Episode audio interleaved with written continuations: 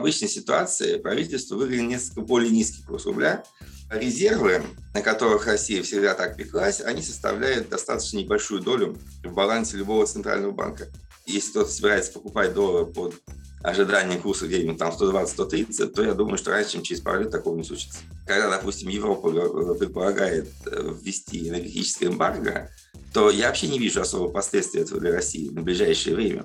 Финансовые вопросы решаются сейчас в разы легче в нынешней обстановке, чем технологические и промышленные. Всем привет! Вы слушаете, а может быть даже смотрите подкаст «Нежели богато», который делает новая газета «Европа». В нем мы пытаемся разобраться в реалиях новой экономики и понять, как нам всем дальше в ней жить. А, курс рубля после своего долгого роста, такого роста, что 23 мая курс евро аж опустился до минимума за 7 лет, а, рубль, в общем-то, снова начал падать. Перед этим Банк России объявил о снижении ключевой ставки с 14 до 11 процентов. А к концу вот прошлой недели доллар и евро уже выросли на 11 процентов. Мы смотрим на этот меняющий курс и никак не можем понять. Э, вот это вот укрепление рубля – это вообще хорошо или плохо? А, ну и как бы что это за решение принимает Центробанк? И главное, зачем и что ждать дальше? И как и в чем хранить деньги. А, простым языком на сложные вопросы сегодня отвечаем вместе с экономистом Владиславом Иноземцевым. Владислав, здравствуйте. Добрый день. В начале войны мы смотрели на курс э, доллара, который там был выше 120, и думали о том, что это какой-то логичный исход э, с, с учетом того, что санкции и так далее. Но вдруг в середине мая курс опустился ниже, чем был до войны, и стал там 63-65 рублей. Почему так? Что влияет на этот э, курс? И насколько этот рост вообще искусственен? Ну, смотрите, курс доллара в России. Это довольно такое интересное явление, которое существенно отличается от а, образования курса в развитых странах, где а, действительно существует огромный приток капитала, где существуют гигантские трансграничные инвестиции, и где валютный рынок сегодня в мире является одним из самых ликвидных, с операциями, который, объем которого составляет несколько триллионов, триллионов долларов в сутки. Э, в России курс доллара всегда э, был таким сакральным фактором, который определял, по которому судили о устойчивости и стабильности экономики. При этом на протяжении многих лет э, курс рубля был, конечно, страшно занижен. В том плане, что в большинстве стран происходит, конечно, отклонение от некого паритета покупательной способности валют, но эти отклонения не критичны, то есть они могут быть составлять там 15, 20, ну, 40%. В России, э, по данным Мирового банка, э, паритет покупательной способности рубля находился на уровне где-то 26 рублей за доллар. Э, курс последние месяцы находился выше 75. То есть разница была приблизительно в три раза, что для большинства стран с свободно конвертируемыми валютами весьма нетипично. Это первый момент.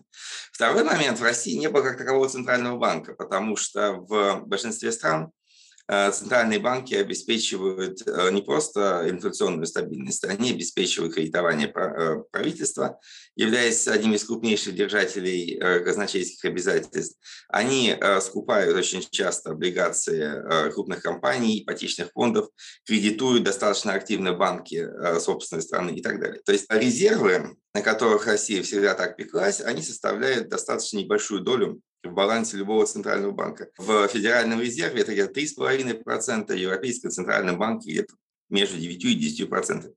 А российский центральный банк был, по большому счету, кубышкой, в котором ничего не происходило, кроме, вот, так сказать, содержания резервов. Накануне кризиса доля резервов в активах Банка России составляла 81,4%. Это было э, приблизительно в 6-7 раз больше, чем в следующем за ним в этом списке Центральном банке мира. То есть таким образом а, мы пришли в кризис ситуации, когда рубль был очень недооценен, а, когда Центральный банк имел крайне слабые инструменты воздействия на курс, и в результате, когда началась паника, мы увидели стремительный рост котировок э, доллара на, в первую очередь, черного рынка, потому что с первых же дней официальные обменные операции были прекращены.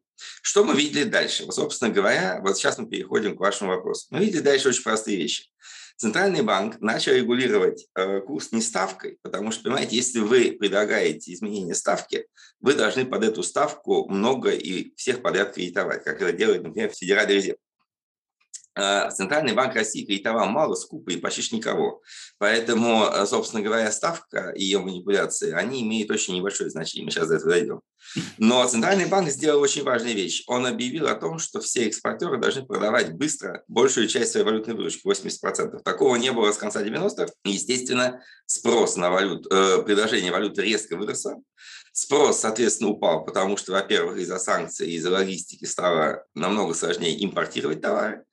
И, естественно, вывоз валюты из страны вместе с уменьшением потока граждан, уезжающих из страны, резко сократился. В итоге, чисто по классическим экономическим канонам, резко выросло предложение, уменьшился спрос, и цена на продукт пошла бегло вниз. Вот мы и пришли к ситуации там, в 56 с копейками рублей за доллар. То есть э, эта ситуация, на мой взгляд, не выглядит такой искусственной, каковой ее все считают на мой взгляд. Если бы Центральный банк не изменял методов регулирования, курс мог бы идти еще дальше, там, где-нибудь в 45-47 рублей. Но что произошло дальше? Вы сейчас упомянули, что Центральный банк понизил э, учетную ставку, ключевую ставку с 15%, с 14% до 11%. Но на самом деле это абсолютно никого не интересующий факт. В тот же день произошло два гораздо более важных события. Во-первых, э, сроки продажи валютной выручки были увеличены с 3 дней до 120, а во-вторых, э, норматив продажи был уменьшен с 80% до 50%. То есть если, если в начале мая вы должны были продать 80% своей валютной выручки в течение ближайшей недели, рабочий, то сейчас вы можете держать ее несколько месяцев и потом продать только половину. Вот, естественно, э, это означает, что в условиях неопределенности экспортеры будут продавать меньше валюты и держать ее дольше, приток валюты на рынок уменьшится, а спрос, даже если он останется прежним, э, он в любом случае будет более балансированным с предложением. Отсюда реакция доллара подорожала на 10% за день. Я не, не предполагаю, что он резко будет дорожать и дальше, просто потому что экономика сейчас зарегулирована. Но а, движения эти легко объяснимы, они не, скажем так, не административны. И а, я бы сказал, что сейчас ситуация достаточно устойчива. По крайней мере, правительство твердо намерено не пускать до намного выше, чем он сейчас находится. И все-таки, если чуть-чуть проще пытаться ответить на этот вопрос, хорош ли вообще вот этот крепкий рубль для экономики России? А, и, ну, и вот стабильный, и что он уже не вырастет. Насколько это если мы говорим о том, что судить по э, стране, вообще по ситуации, по экономической ситуации в стране, по курсу валюты, это уже какая-то такая обыденная история, по которой такая да, довольно привычная для всех, то вот, вот в этой ситуации она работает или нет? Безусловно, смотрите. Я думаю, что на сегодняшний день, ну, это банальность, да, если я скажу, что mm-hmm. есть два момента, которые говорят о выгодности и невыгодности. С одной стороны, конечно, в обычной ситуации правительству выгоден несколько более низкий курс рубля, а, потому что в этом случае, а, допустим, пошлины на экспорт нефти э, установлены в долларах, евро, а, пошлины на импорт, допустим, автомобилей и других э, товаров luxury сегмента установлены тоже в евро, поэтому доходы бюджета фактически оказываются номинированными где-то приблизительно 60% в евро или в долларах, и при пересчете в рубли по высокому курсу они, конечно, приносят больше доходов в бюджет. Сейчас этот вопрос явно вторичен. А, потому что никто не понимает, каким будет экспорт энергоносителей. Импорт резко сократился, но что сейчас стало очень нужным для властей, это поддержание ощущения внутренней стабильности, невысоких цен, сокращение инфляции, а, соответственно, некой предсказуемости на внутреннем рынке и так далее, и так далее. Плюс к этому мы прекрасно понимаем, что мы потеряли большое количество импортных товаров. Правительство легализовало так называемый параллельный, ну или альтернативный импорт полулегальный. Поэтому, соответственно, сейчас нужно будет все равно завозить достаточно большое количество товаров, которые нужны и промышленности, и в целом экономике.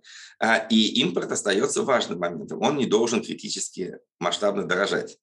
Поэтому я думаю, что нынешний курс, он вполне устраивает власти. Они могут увеличивать внутренние заимствования для балансировки бюджета. Они могут фактически осуществлять эмиссию с учетом того, что рыночный курс, э, то есть что курс рубля становится не совсем рыночным. А эта эмиссия не вызовет страшных потрясений и очень большой инфляции. Она уже состоялась значительно в этом году. Поэтому я думаю, что э, не стоит ждать там нового скачка там, к 100, 100 рублям за доллар потому что этот курс комфортен, и задача внутренней стабильности и, скажем так, э, спокойствия обывателей, она более важна сегодня, чем задача наполнения бюджета. Хорошо, в целом э, про, про, про государственное понятно, про частное хочется поговорить. Э, обычному простому человеку э, в России, у которого сбережения есть, в чем сбережения хранить? Как это сейчас э, видится выгоднее? Я думаю, что э, сам вопрос он ставится постоянно. Я mm-hmm. никогда не, не отвечаю, потому что это дело каждого человека, у каждого есть свои планы. Э, я думаю, что на сегодняшний день самой такой альтернативы нет, потому что доллар купить легально невозможно. Э, курс на черном рынке он существенно выше биржевого. Можно, конечно, в своем собственном банке, где вы обслуживаетесь, э, открыть валютный счет и купить некое количество долларов. Сейчас даже, даже разрешено и переводить за рубеж по 5 тысяч в месяц. Да, это, в принципе, возможно. То есть, если речь идет о небольших суммах, то, в общем и целом, да, вы можете подстраховаться и какую-то сумму доллар купить. Я думаю, нынешний курс, он достаточно оптимален для этого, потому что я не предвижу теперь снижения, э, дальнейшего снижения курса доллара. То есть э, уже мы не увидим, скорее всего, 50 рублей за доллар. Нынешний курс там порядка 60-65. Э, вот вилка между 60 и 70 по доллару и евро, она, я думаю, сохранится на протяжении всего лета. Поэтому каких-то спекуляций здесь вообще не идет речи, потому что это все сейчас затруднено. А наличные валюты, я думаю, сейчас будет появляться постепенно в виде не долларов и не евро. То есть я думаю, что банки будут сейчас покупать для граждан там, британские фунты, швейцарские франки, которые при выезде за границу можно легко поменять а, в любом обменном пункте в зависимости от того, куда вы едете. Но а, в целом, мне кажется, что сейчас на протяжении ближайших месяцев предполагать, что будут какие-то серьезные скачки, не нужно. То есть мы видели полный цикл. Резкий взлет курса, принудительное и ну, излишнее его падение и некоторый откат назад. Э, мне кажется, что нынешняя финансово-кредитная политика останется таковой на ближайшие месяцы. То есть, да, может быть какое-то минимальное снижение ставки, ну, опять-таки, а, еще раз повторю, оно ни на что не влияет, э, по большому счету. А вот идея продажи половины валютной выручки там, в течение нескольких месяцев, она, я думаю, устоит, может быть, до конца года, может быть, ну, пока имеет до осени.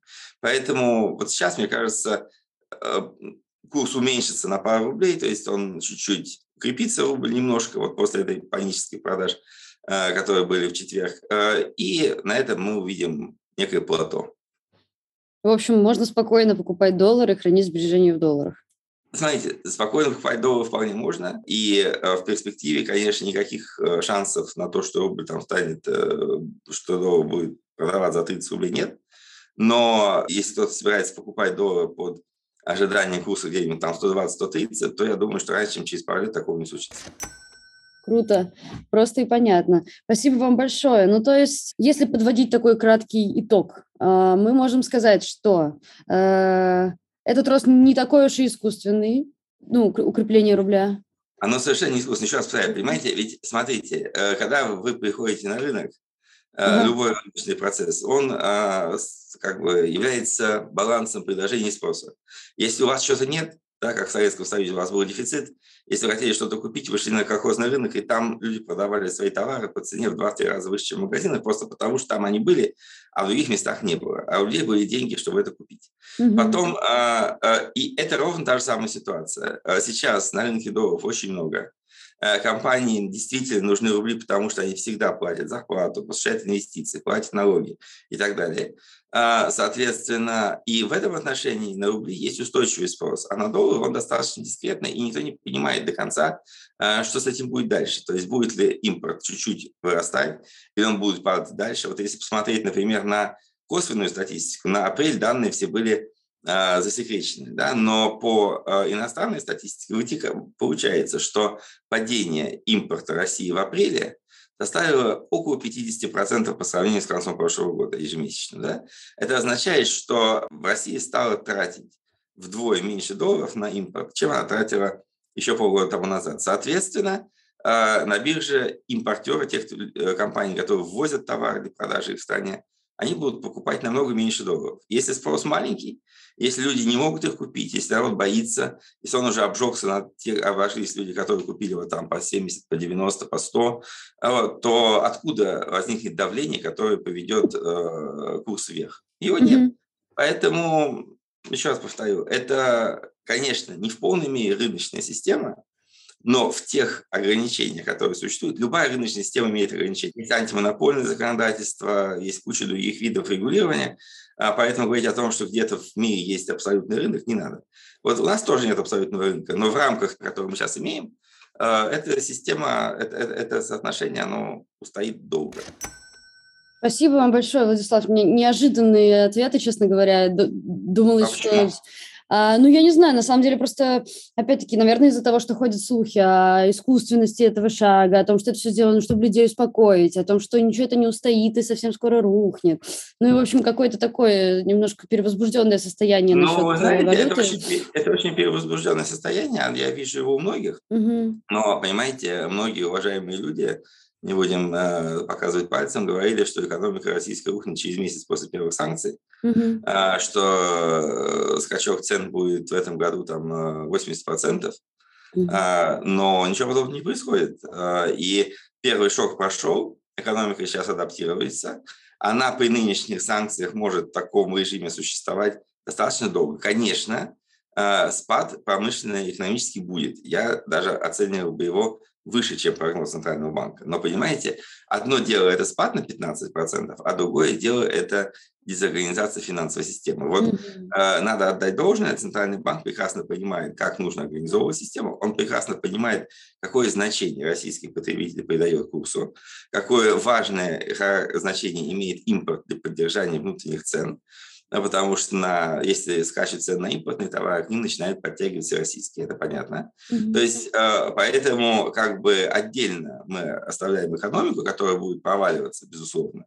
И с другой стороны, мы отдельно смотрим на цены и на э, курс, потому что это гораздо более легко регулируемые вещи. Я постоянно говорю сейчас, что э, когда, допустим, Европа предполагает ввести энергетическое эмбарго, то я вообще не вижу особых последствий этого для России на ближайшее время, потому что э, даже не получая никакой валютной выручки в течение там, полугода или даже больше, правительство может легко компенсировать эти доходы, выпадающие увеличением долга. Э, но вот если, допустим, в России не будет поставляться оборудование, запчасти, детали, комплектующие, вот здесь промышленности нечего будет сказать, она будет просто в свободном падении. То есть, еще раз повторю, финансовые вопросы решаются сейчас в разы легче в нынешней обстановке, чем технологические и промышленные. Угу, угу. Понятно. Спасибо большое. Э, спасибо. С нами был Владислав Иноземцев. Э, мы очень вам благодарны за то, что вы нам прокомментировали этот вопрос. Да, всегда с удовольствием. В субботу. Хорошего вам дня, удачи. Успехов и хороших читателей. До свидания. Спасибо большое. До свидания. А, вы слушали и смотрели подкаст «Нежели богато» от новой газеты «Европа». Нас можно найти на всех платформах, где вы любите слушать подкасты. Подписывайтесь обязательно, ставьте сердечки, ставьте пальчики вверх к этому видео, подписывайтесь на наш YouTube-канал, рассказывайте об этом своим друзьям. Если вам вдруг понравилось это видео, сделайте скрин, повесьте свою историю со ссылочкой на YouTube и будет нам счастье, и нам дополнительная аудитория. Вот. А, с вами была Новая газета Европа.